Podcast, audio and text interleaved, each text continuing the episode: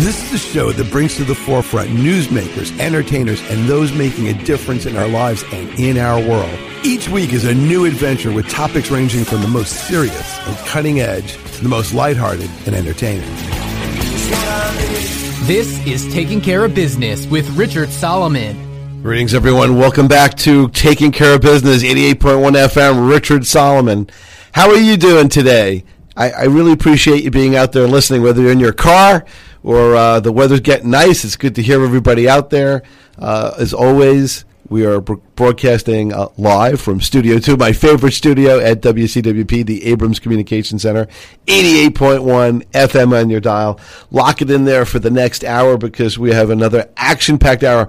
We were kind, we were we were lucky enough to uh, uh, ask for the kindness of Dr. Ausubel to return this week. So we schlepped him back to the studio, and he was generous with his time and his gas money to come on back and talk to us. So, since we're continuing from last week, I have some notes from the prior week, and I understand that we need to talk a little bit about some Minsk Baker. Is that right? That's correct. Okay, so wait. So tell me about this because this is uh, this is like a, supposedly a, a, great funny story, and we love funny stories on the radio, especially in the morning. Well, it was an, an interesting story. Actually, this is of my wife's ancestors. Um, I believe I had mentioned in my previous uh, program uh, about Eugene de Pellant, who was wounded and left for dead on the retreat from Moscow. He was a French colonel and rescued and saved by a Jewish family, and then had studied Judaism and had converted to Judaism and married a Jewish girl, and then was disowned by his father. He, being the eldest son, was disowned in that he would have become Count de Pellant, but he ended up uh, being in Russia and never coming back to France. Which kind of reminds me of the famous joke in Arthur, the original movie with Dudley Moore, where he says, "I won't be seeing you anymore because." Because I'm going to be poor. so, so, so along those lines. now, so he remained in uh, France, uh, in uh, Russia, and took over his um, uh, father-in-law's uh, dairy when the father-in-law passed away. But so, what time frame is this? What year are we talking? Well, this is we started in 1812 when the, the Napoleonic War, and so a number of years later, when his father-in-law passed away, he was taking over the the dairy, which was the family's occupation in Russia. But uh, two generations later, a grandson uh, had become a baker. And he decided to move to Minsk. And he wanted to produce the finest breads in all of Minsk and the finest cakes in all of Minsk. And he had a limited amount of money, which to purchase grains and so forth. And so he traveled to farms and uh, all around the area and arranged to purchase the various grains that he would use in the making of his breads. And then these people were supposed to, at the end of the um, grain season, to bring it to his bakery. Now, a number of these places were on the other side of the river, that is, the farms from which he had arranged to purchase the grains. And so what happened was that the um, grains customarily would have to be traveling a goodly number of miles up the river to a place where there was a crossing. But it was uh, March in winter, and they thought they farmer thought he could get his grains across the ice um, that the river was frozen over. But it had been apparently a warmer winter than usual. And so when And the, this is before global warming. yes, before global warming. And they got only uh, they were only about 40 or 50 feet from the shore when the wagon with all the grain went through the ice. And of course, the men in the uh, granary uh, came out hearing these people screaming and yelling there and rescued them. But now all the grain is below water level. So they managed to get the horses out and then they pulled the wagons out, but all the grain is soaked. Now, this is a serious problem. How are you going to make bread from all that soaked grain from the Volga River? Something tells me they used like fryers or yeah. improvised. no, as a matter of fact, what they did is they um, erected some platforms, and mind you, the whole fa- the families, all their assets were in that grain. They put them out on platforms to dry. But listen, they didn't know what's going to be. I mean, you know, could be, could be poisoning people uh, with with grain soaked in the Volga River for whatever bugs are growing in the Volga River. So what they decided to do is they'll do a trial lot. They'll make some some bread from this, and the baker and his family will eat that grain. And if they don't get sick and die, then I guess they can safely say that they can make grain for the rest. Don't you always have other people do the, the, the food testing for you? Doesn't they get out? Isn't that one of the first the first things that were outsourced in the world? Well, I could tell you a medical story about someone who, who tested things on himself, but that's another story. But anyway, um, they tasted this bread. It was the most scrumptious bread they'd ever tasted. And nobody keeled over. And no, none of them, none of them got sick. So then he made these breads for his bakery. And there was a big sign out in front. After all, it's a new bakery. Who says anyone's going to want to come to your bakery? There are lots of other bakers in all of Minsk. And they had a big sign out, bread for free. You could get a slice. See? Well, people came down there for a free slice. What the hell? They'll test the free slice. They didn't know that this had been in the Volga River. They never tasted anything so good. Before you know it, they sapped up every every loaf of bread that the man made. So he decided on a new secret formula. All the grain that he brought would be soaked in the Volga River secretly and then made into bread. I don't know whether it fermented and they had a little bit of schnapps in it, but in any case, his bakery became a great success. So now he's got a bakery that's a great success, and he's living in a nice home with his wife and his children. And my wife's uh, mother's father is one of the children. Okay. And so a lot of the story we get from listen, uh, listening to the elders telling the story. Because you weren't there. No, I wasn't there. Was you there, Charlie? No, I wasn't. And there's no and there was no video. now, the now this is an Orthodox Jewish family, and the father notices when he comes there on Saturday morning downstairs that the stove is hot. How could this be? On Shabbos? Someone's cooking? Well, he doesn't want to accuse his wife of violating Sabbath law, but he also notices another strange thing. They have wood behind the house. You know, they need wood for the stove. There seems to be some diminution in the amount of wood in the back. Could someone be stealing their wood? Hate to think of it, but listen, everything is possible. In any case, the discovery was made by the father, and the mother confessed to it that what she was doing is she was cooking food on Friday night. And apparently, there was a neighbor, a widow with several young daughters, living in a house right nearby. And she was then going over there and telling them that she had expected a whole host of relatives to the house for the Sabbath, and now they weren't coming, and it would be a disgrace. They would throw this good food away. Would she do the mitzvah for her of taking this food for her family? So the lady agreed. Okay, and that's why she was cooking on the Sabbath. And as disappearing, it was apparently the woman needed some food, wood she was a widow and she didn't have the ability to get wood and she didn't have the money to purchase it. So she was the one taking the wood. In any case, eventually they find, uh, finally decided on a better solution. There was a widower who was a butcher who had good means and sturdy shoulders, and his children were all married off, and they arranged a match between the widow and the uh, the uh, butcher. Right, because the internet dating sites didn't exist at that time. they didn't. They didn't have uh, Match.com or JDate. Yeah. and so that's how um, this uh, this baker uh, and his wife solved the problem of the widow with the children. But there are many things, other things that took place in that story. Uh, how the father used to invite.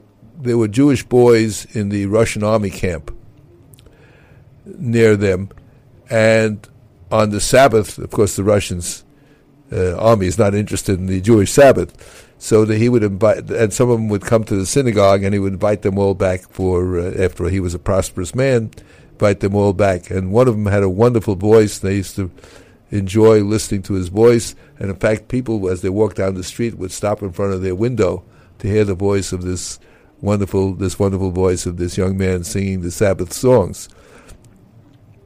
That boy, unfortunately, eventually was killed in one of those minor wars between Russia and Turkey, and uh, this is one of the many things that occurred there. But there are many, many other interesting stories. I'd like to tell you one that takes place in Flower of God. Okay. And that's the That's the book available on uh, Amazon.com. Amazon.com. And it's the story of David Azbel. Now you wonder why he's got a different sounding name from me. You see, our family name was Azov Ale. Azov is hyssop, Ale is God. We were the spice family from the Temple of Solomon, delivering the hyssop to cleanse you before you entered the temple, of Solomon.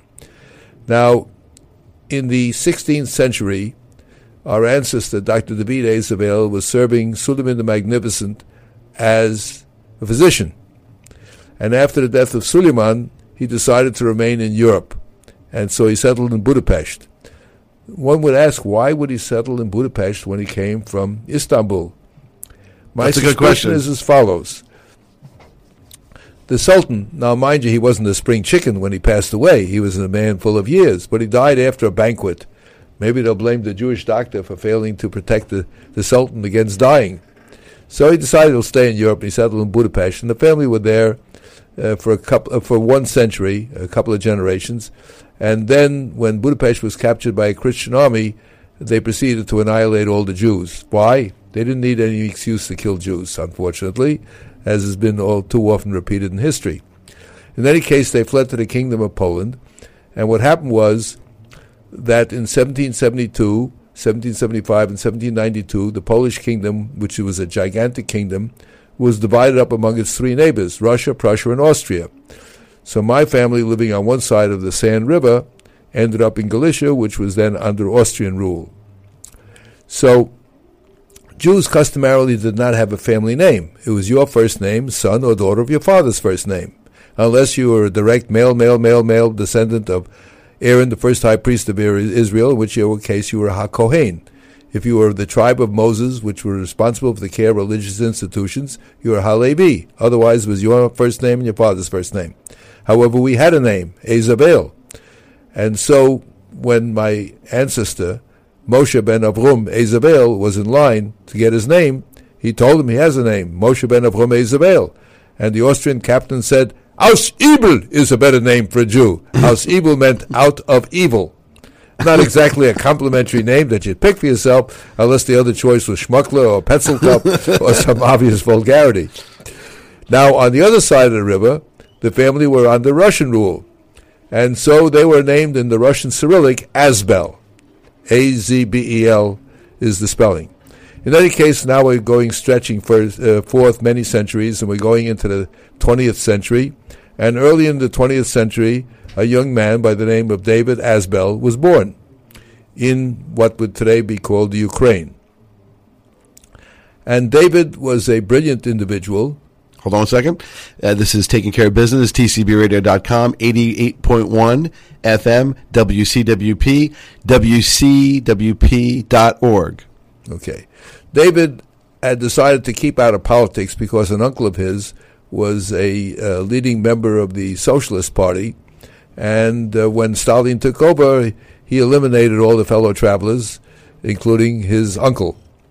In any case, so David decided to go into physics and became a very accomplished physicist at an early age. Now, what happened one day is he happened to be at dinner at the home of one of the Jewish doctors who was arrested in the doctor plots against Stalin. See, Stalin was a paranoid schizophrenic uh, who uh, was convinced that Jewish doctors were wanting to kill him. And so I remember 30 or so doctors, some of the most brilliant minds in Russia who happened to be Jews, were arrested. David happened to be having dinner with one of those doctors. Now, he wasn't a doctor of medicine, he was a doctor of physics. So all the doctors confessed to being involved in the plot. You say, why would they confess to something that they were not involved in? I have a feeling it's one of those confess or die things. well, no, no, no. They were killed. As they knew that. no, but it's either executed. confess or die or just die. Yeah. Well, the answer was they were told. Each one was told. You either confess and you will be executed, or you don't confess and we'll execute you and your father and your mother and your sisters and your brothers and your wife and your children. So if you wanted your family to survive, you confessed and you were shot. Now, David happened not to be a doctor of medicine, so he was only sentenced to 20 years in the Gulag, in a slave labor camp. Well, he had been there for some while, and he realized there's no way he'd survive 20 years in this place. They were giving him a crust of bread, uh, a pinch of salt, and some foul smelling water as a total daily ration, expecting to work 16 hours a day. He decided to go on a hunger strike and die. Oh no, you can't do that. The communist the, the directors decide when you will die and how you will die. You have no free will in this matter. And so he had been on this hunger strike for nine days. So they put a tube down his stomach, force fed him with expensive stuff to keep him alive. Fooled them. But now, now he had to be punished for this kind of shenanigans. You don't just disobey your your uh, communist overlords and get away with it. He had been on the hunger strike for nine year, uh, nine days. They sentenced him additional to spend nine years in a cell below ground in the absence of light. These people had no The sense only communication with the outside world was through a little hole, which he would push his excrement through, and they would push through that same hole where the excrement had gone a little bit of nutrition. You say, how did this man survive at all, let alone not end up a dribbling idiot? And David, as I mentioned, was a brilliant individual. He was a chess player amongst other things. Yeah. chess on an imaginary chessboard in his brain, playing both sides, analyzing what move I would take on this side, then analyzing what move I would take on this side. That was one of the things he did.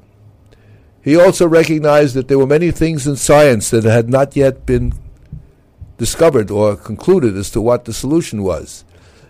In his mind, he was calculating out the solutions to scientific puzzles that had not yet been solved.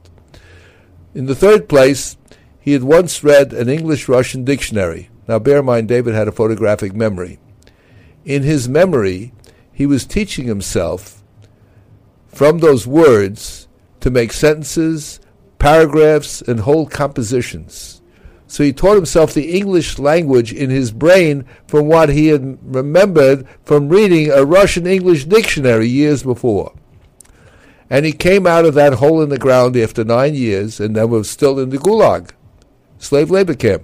Well, a lot of things had taken place in the world during that period. There had been a World War II. The Americans had, developed an atomic bomb. So the Russians told him that they would like him to work in their atomic plant. And if he did that, they would terminate his sentence in the Gulag. So they escorted David down there, and David took a look around and said no.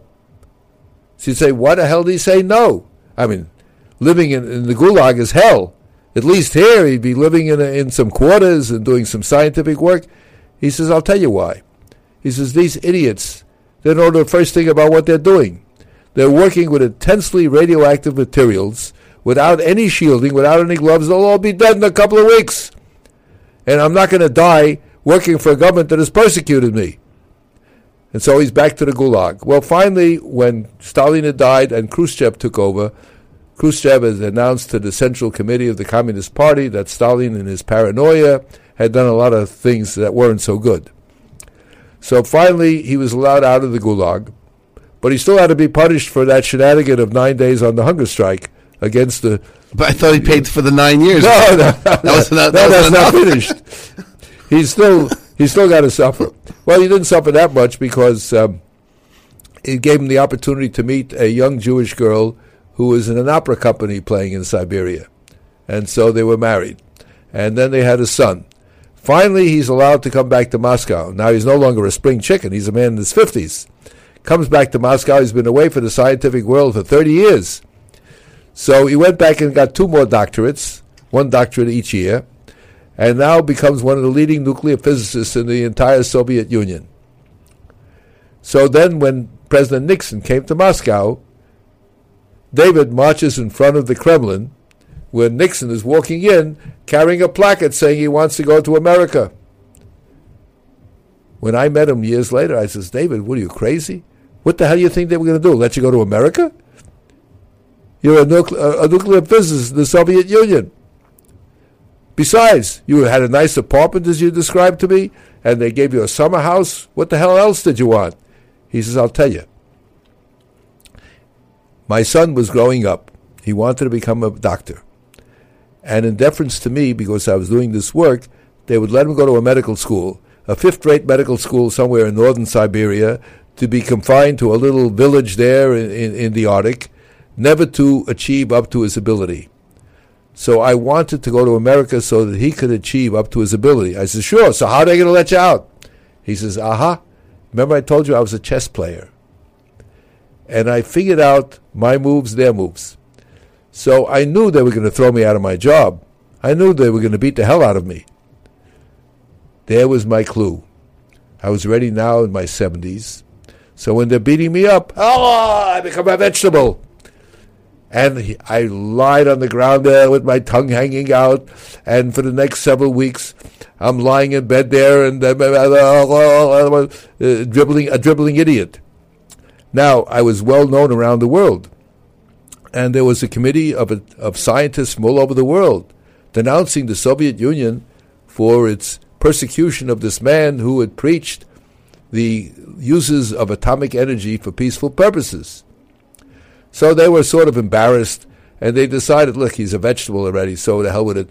We'll we'll let him go to America and we'll let his wife and his son go along to take care of him, and that's it. We'll get rid of this uh, useless piece of locks. Comes to the United States, he recovered completely. Snaps right Not out only of it. that, not only that, he became our senior advisor on breeder reactors, the, new, the next level of atomic energy. So that's the story of my. Uh, now, what happened was, he came to our house for dinner. I could see how this man could survive. He was like a small bull, short, but with like an 18 or 19 inch neck. And he spoke so casually, like someone who'd never suffered any problem at all, just a happy go lucky fellow. He had the spiritual and physical ability to survive in that kind of atmosphere. An amazing human being. He's now passed away. He probably lived to around a hundred or so, and then Not bad the good considering, Lord called him. c- Considering what he went through. Yeah, you know, usually that stuff would- you figure would weaken you, and you know, you're not. For, for nine years, you didn't have any medical exams. Or, No, you know, anything. actually, actually, in in some ways, it's beneficial. Remember, I mentioned in my previous show my relatives who went to Australia and they died at 102 and 98. Now, in in their early years, they were going through the the Gobi Desert. They were living on literally starvation foods, like primitive man. And perhaps if you don't get your cholesterol up enough, you don't get that rust in the arteries, and you can last to 100 years. So he, not getting food for 20 years in the gulag, some trade-off. well, most of us wouldn't think that. I'd rather, I'd rather take a statin. see, see, I don't know. I, I read the Haggadah where it talks about the festive meal. It doesn't say, you know, the paleo diet. and he had a cousin, his cousin, in, living in, also with the name Azbel Mark, who was involved in the Sharansky case. oh, talk about that. But first of all, are these these are all in your book, Flower of Oh, God? yes, they're all in the book. Okay. How big is this book? Uh, 420 some pages. How long did it take you to write that one book? Well, I wrote all of them together, but 32 years. Okay, so when you wrote them all together, how did you def- how did you define what would separate the books by theme? Well, that was easy. I had uh, chosen six ancestral families. Now, not all the families could I trace 3,000 years. Only two out of the six do I trace 3,000 years. One on my side. My wife is 105th generation, direct descendant of King David. So I marry Yichus. In any case, um, book two is the So wait, how, how does she know that she can trace that back? because Other her- than like, hey, I'm related to Dave. no, no, no. I'll tell you. Her uh, remember I mentioned that um, family had come to the United States, Palant, the Palant. Um, now they had married. Remember, uh, they, they there's there's a, I don't want to say an intermarriage because they're both Jewish families. Uh, they had married the uh, The count. the, the, the yeah the count. Well, they, they had also married the the Rabbi uh, Levi Yechielzon. I think I mentioned him previously. Uh, wa- uh, his family were descendants of King David. Now, what happens when he came to the United States? He carried with him a trunk full of books, and my wife is descendant of the eldest child, but the youngest child was a, a lawyer. They're usually smarter than the rest of us, and As a lawyer, I wouldn't agree with that. so what happened was uh, her ancestor got the candlesticks, the silver candlesticks. He kept the trunk with the books. Now, what happened in that trunk is there was two scrolls. One is scroll, priceless scroll now, detailing the descent of Hillel from King David. A second scroll detailing the descent of Rashi from Hillel. wow. And then after Hillel, now Hillel didn't have any sons. I mean, Rashi didn't have any sons. He had daughters. And so she's descended, my wife is descendant of Miriam, one of the daughters. And the family then became famous rabbis in Central, Western, and Eastern Europe.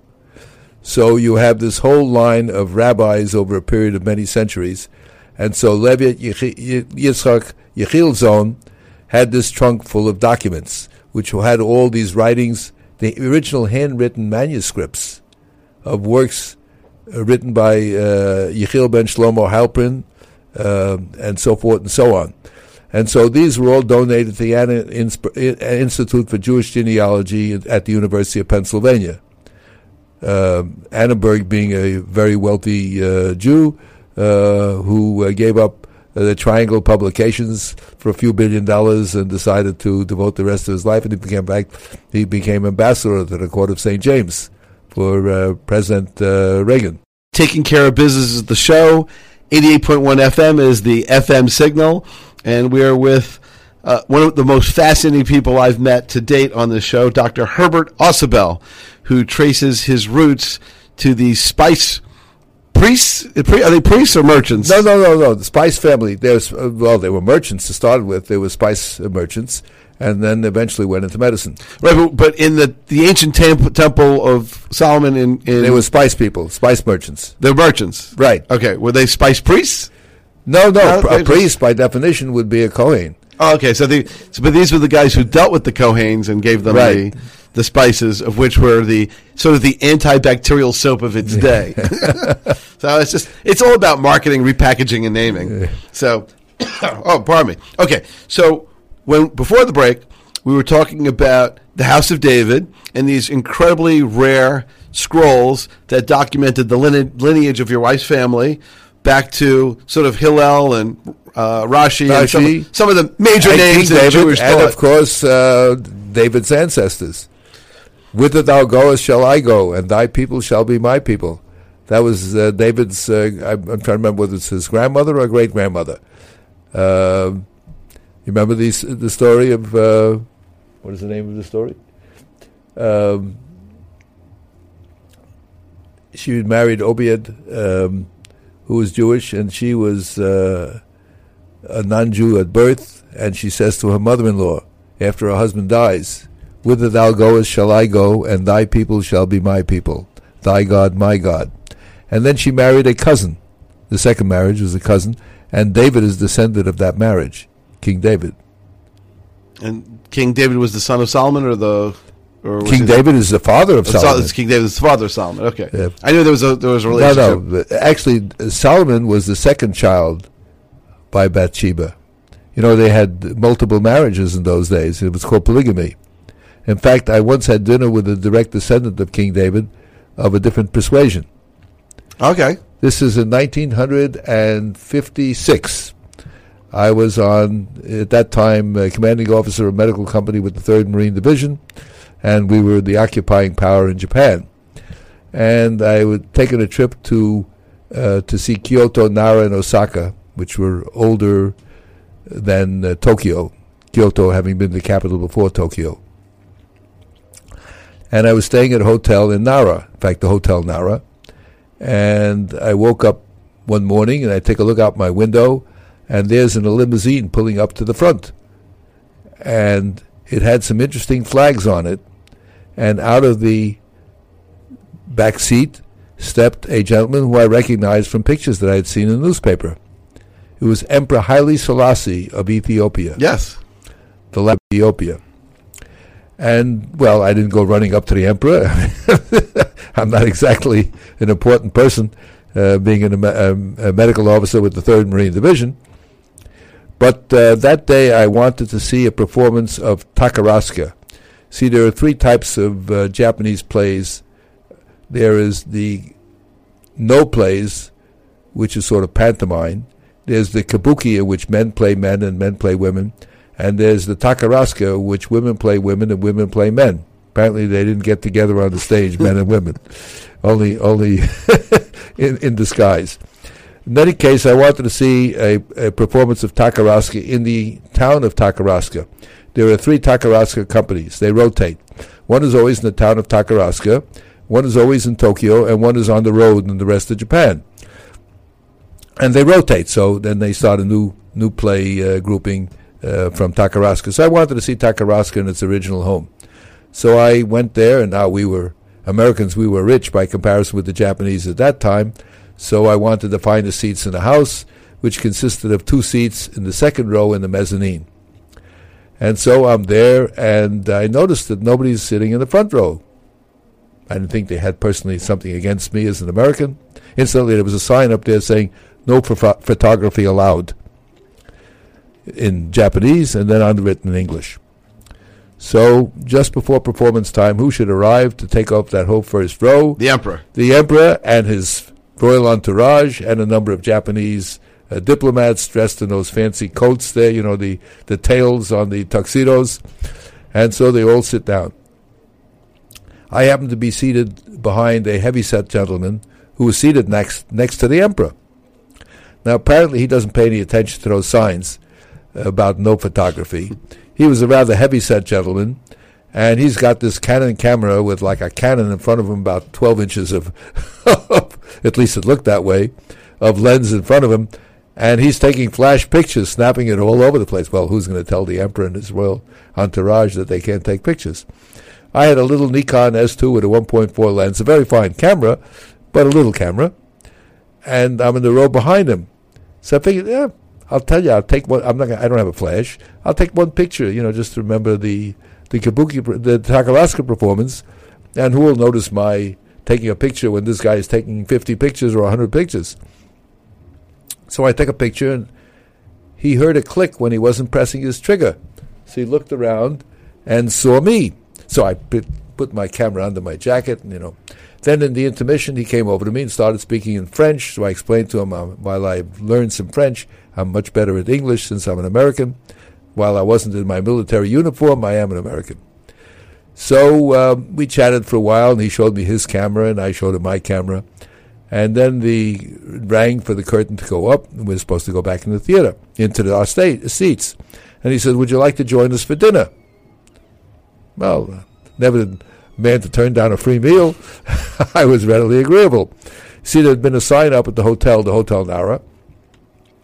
All the guests at the hotel will find some other place to eat because the dining room is being taken up for a royal dinner. So now I am going into the royal dinner.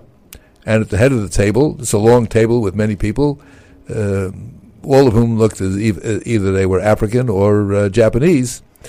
And I am the uh, my the sore, pale-looking thumb. Uh, Dr. Livingstone, I presume. and so the emperor seated at the head of the table. Apparently, this gentleman that I had gotten acquainted with is his nephew, and he's his heir apparent. And he's seated next to the emperor. And the emperor was a little slim fellow, but this guy is, you know, is a big fellow. And, and I'm seated next to his nephew, who turned out to be the one that I had met. And so apparently at one point in time, the emperor asked the uh, nephew, who's this? So um, the assistant photographer. I explained. I explained to him that um, I'm an American. Uh, I'm an officer with the Third Marine Division. I command a medical company and so forth.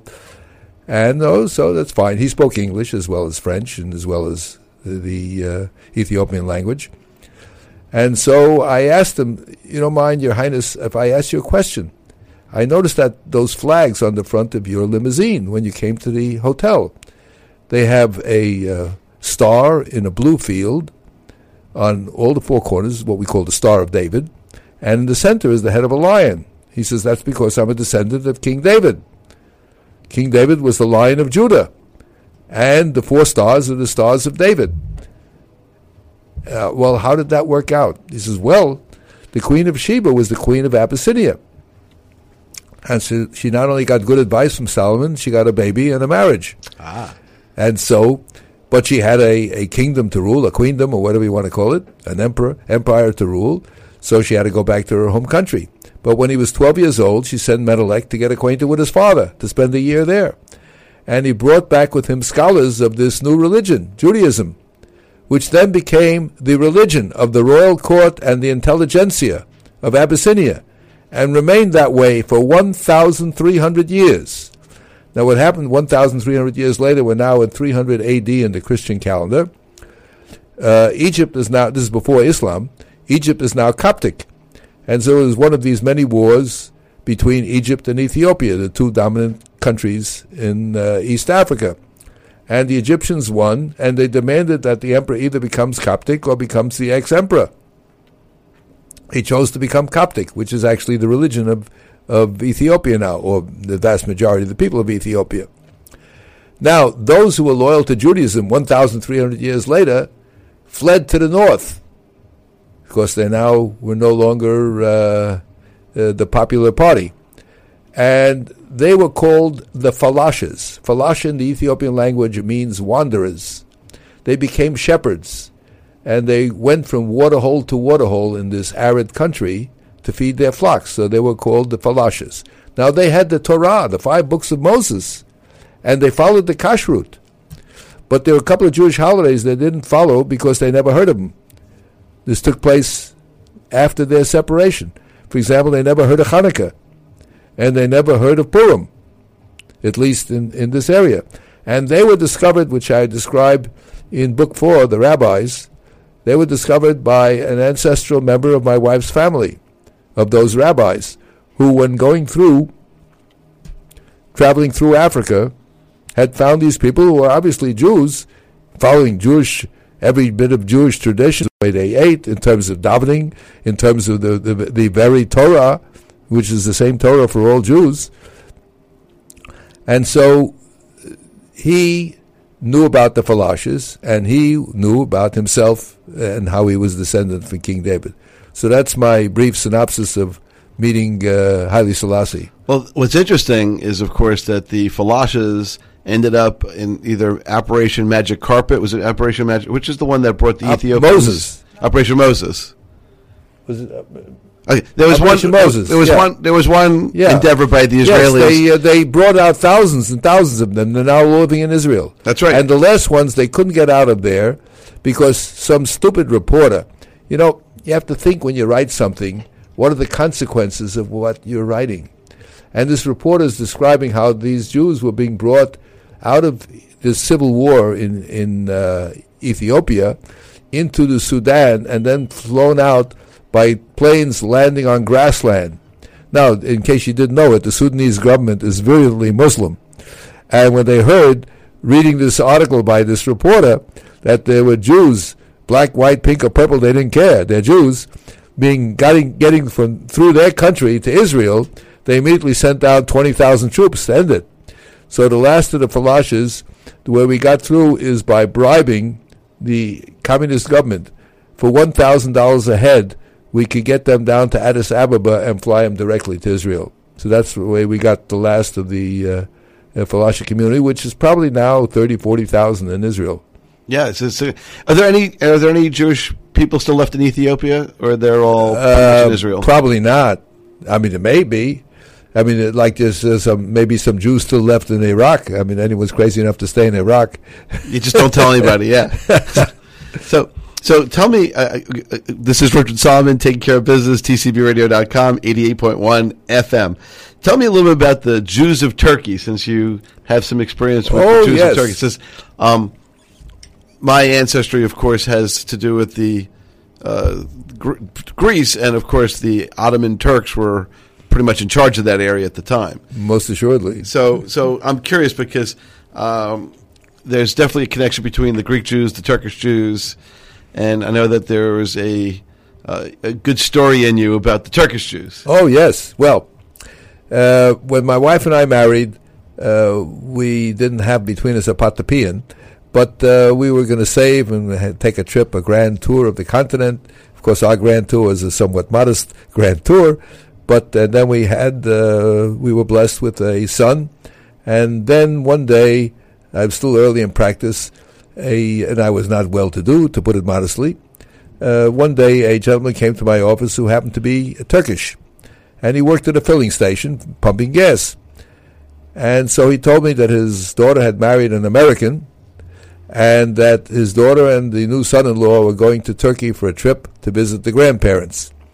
And that the flight over was going to cost them $250, and for those on that flight, they could stay in a hotel in Istanbul for three weeks for that whole $250 apiece.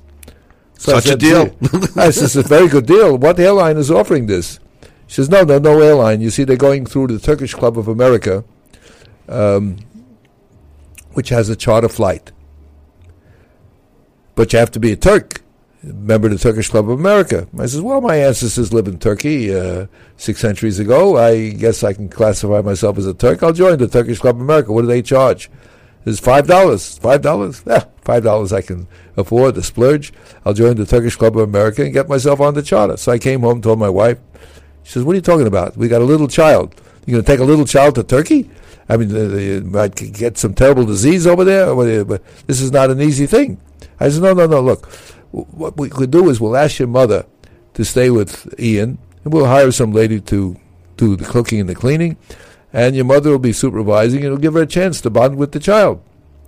Well, finally, I persuaded my wife. I'm a bit of a talker, as you probably notice here, and I persuaded her that we'll take that trip, and her mother will supervise our son Ian. So we're ready to take the trip, and we come down to the airport. My wife says, "We're not going on that plane." I says, "Why not?" She says, "Look at those people. These Turks are sturdy people. Each one of them has got four trunks." It takes four Turks to pick up one trunk. They've got the whole United States they're carrying back to Turkey with them. This train, plane will never take off the ground. I says, don't be ridiculous. Airlines have got to, I never heard of some plane crashing because it was overloaded.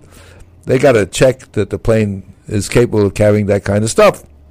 Finally, I persuaded her, all right, we're going to go on the flight. So we get on the plane, and it's packed, not a, not a vacant seat. Not only is there not a vacant seat, the lady sitting next to me has got a man on her lap who's bigger than me. Stephanie says to me, You're only allowed to have a child under the age of three on your lap. Big for his age. That's that's that's no three year old. He needs a shave. Go to the stewardess and tell her. So I go to the stewardess. She says, "Look, it's a poor Turkish lady. All she's got is two hundred fifty dollars. She wants to visit her family. If she doesn't go on this plane, she'll lose her two hundred fifty dollars, and she'll never get back to see her family." Well, I couldn't. I didn't have the heart to say, "You got to throw her off the plane." So she's sitting next to me, and we take off, and it's dark. And this man on her lap, who's supposed to be her son, is snoring away. And as the plane makes a turn, this man rolls over and lands on my knee, all 180 pounds or whatever he was, on my knee. And I was in agony, but I didn't want to scream and yell. I'll wake up the whole plane. And not only that, he's got his nose nestled up against my ear. For the next six hours, he's snoring in my ear. By the time we reached Istanbul, no CPAP machine. I huh? couldn't hear, and I, I hardly could walk. The, the leg was numb. But in any case, we get off the plane. Now we got that free hotel we're going to. So we get a, a a taxi to the hotel, and we arrive at the hotel, and we walk into that room, and I realize, forget it, we're not staying in this room. This is Istanbul. Istanbul, Okay. yes. The creatures walking, crawling around in that room are bigger than my fingers. I'm not sleeping And- and may have been hungry. I don't know what the heck they are, but I'm not. I'm not. I'm not sleeping in this room. So we went someplace not far from there. The Hotel Six equivalent of uh, much cheaper than Motel Six prices, and we stayed there. And we had a few days in Istanbul, and we were fascinated. But I felt as long as we don't have a free hotel, we might as well see the rest of the country, and we'll travel around like um, like Turks, you know, in the local buses and so forth. No, no, no expensive uh, conveyances, and it was absolutely fascinating. You you got on this bus, and it's packed to the rafters, and this is in the middle of summer. It's a Turkish summer. It feels like 120 in the bus. There's no air conditioning, so Stephanie is swimming in sweat. So I figured I'll open the window to get a little fresh air. Some Turkish woman rushes over to us and points to a baby in woolens. It'll catch a cold from the wind. So I have to close the window, and we're sweating away.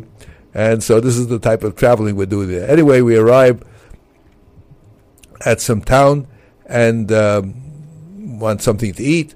So we got we got each a bowl of uh, cucumbers and yogurt, and um, that cost us about the equivalent of three cents for the two of us. and now people are getting back on the bus to go to the next town.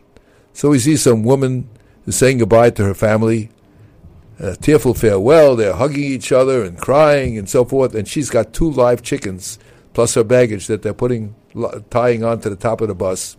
I figured she's probably going to a foreign country because they're saying their farewells forever. She's going to a town two downs down, two miles down the road with her chickens and her baggage. They're very close. so, so, so, what about the Jewish people of Turkey and the, the Jewish ancestry? Oh well, we came down to during the course of the travel, and you'll learn more when you read the book. When you read, that's just one chapter, and just a nibble of one chapter. But, but I'm dying of curiosity. Yeah, they, we come to Izmir. Okay. Now, where my family had lived for many, many centuries, and so, um, but I couldn't find any Azubels, Azabels, or whatever in the uh, in any book. So one day we're walking past, and there's a carpet store, and so there's one beautiful silk carpet for a wall hanging in the window. So we went into the shop to inquire, just you know, just just inquiring, you know. Just, I didn't expect to buy anything because I'm sure it's way beyond my means. I wasn't well to do. Anyway, uh, so the owner of the uh, establishment doesn't speak English, but he has a shop girl, shop woman, whatever you want to call her, who uh, speaks English, and so she's doing the translating. And I ask, how much is that silk carpet? Now, this was a million uh, knots per cubic meter. This Good is stuff. The, the, this is the, this is the top quality stuff, and it's in the form of a tree of life. Beautiful piece of wall hanging, I thought. So, how much does he want for it? $200. I thought, well, I'd never get anything like that, this kind of magnificent quality in the States. So, so I says, I will get it.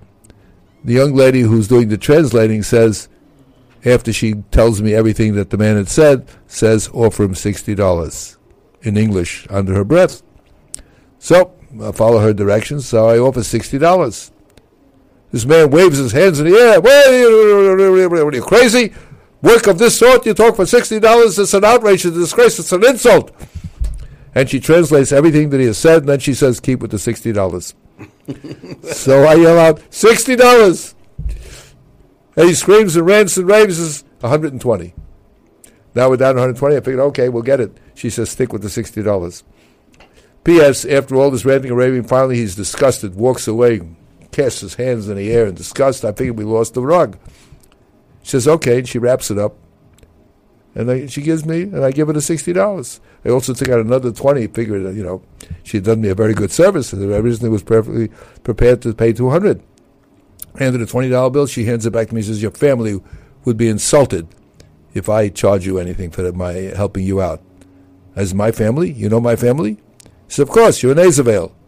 Apparently, something in my face looks like the Turkish Azavales, who, from whom I've been separated for hundreds of years. Some family recognition. And not only that, a second time, we were in another place, wanted to arrange a trip to Sardis, the capital of the Lydian Empire, where my ancestors had lived, and the lady, likewise recognized me as an recognized me as an something in my features. Now, but I still hadn't met the Isabel, so I asked them, where, where are they? He says, well, they all went on the original ship in 1947 to, to Israel. They left. So I met the my Turkish branch of the family actually in Israel. But how, but if everybody left Turkey to go to Israel, how did these people? Were these people just the ones who just stayed back? No, what happened was in Izmir at that time there were twenty thousand Jews. Eighteen thousand went to Israel. Two thousand, most of them the more prosperous ones. You know, sh- because they let you out with a shirt on your back. That's it. Right. You're not going to carry your your valuables with you. So the more affluent people tended to stay in Izmir. And so they still had Jews in Izmir. Of course, I don't know that these two, the two women I met were, were very well to do, but apparently. Well to do enough, yeah. Well to do enough to have stayed there in, in Izmir. But then I met them in Israel. That was interesting. When I met the group in Israel, when I told them I was from America, they thought it was their long lost father.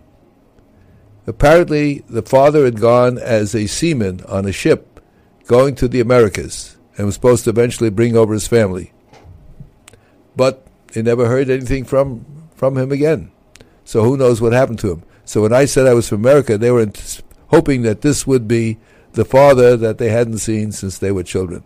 So it's interesting because it's almost a full circle because here you are as the spice merchants and all the way back in time back to Israel. Right. So that'd be an interesting when we come back. I want to ask what the Israeli Turkish part of the family did upon their reunification with the terra firma of which they were, you know, sprung forth. Mm. This is Richard Solomon. I'm here with uh, Dr. Azbel, who is the author of Flower of God, another power hour of great radio, uh, because we have always very, very great guests on this show. Mm. And this particular guest is a brilliant mind. And, uh, and, and, and not only that, but when you have someone who's both a brilliant person and incredibly enthusiastic, that's just a powerhouse combination. So your publishers are very lucky to have you. So if they're listening in, you guys got it. You've got a great author there. Okay, so we only have a few minutes here. I wanted to just kind of wrap this segment up with the question of, all right, so the ancestors start in Israel, in Jerusalem, a couple thousand years ago. Three thousand. you know, they they circumnavigate the globe. There's some that end up in Turkey, and then from Turkey they go back to Israel. Yeah. So, so the question is, what you know? After three thousand years, it's hard to like restart the car, pick up the keys, and just go back to where you started from. So, how did they complete the path? They ended up in the spice business. That's hilarious. No, they, they would be like the Pereg people, would they? well, they uh, actually in the final chapter or the final story in, in Flower of God. Flower of God, right? Is on one of my w- trips, my wife and I and our children to Israel, and we are in the Galilee, right? And I see the hyssop plant, the plant which our family made its name to start with, the hyssop of God and I picked up these flowering petals of the hyssop plant and showered myself with its cleansing aroma. And I was reminded of the Psalms Flower me with hyssop, and I shall be clean. And I ended the book with The children have come home. Wow, now that's a fascinating, cool story. But that's not the end of the story. That's the end of that book because the story continues. So, what's in the one minute we have left? What's the name of book two and three? Book two is the Sephardic heritage.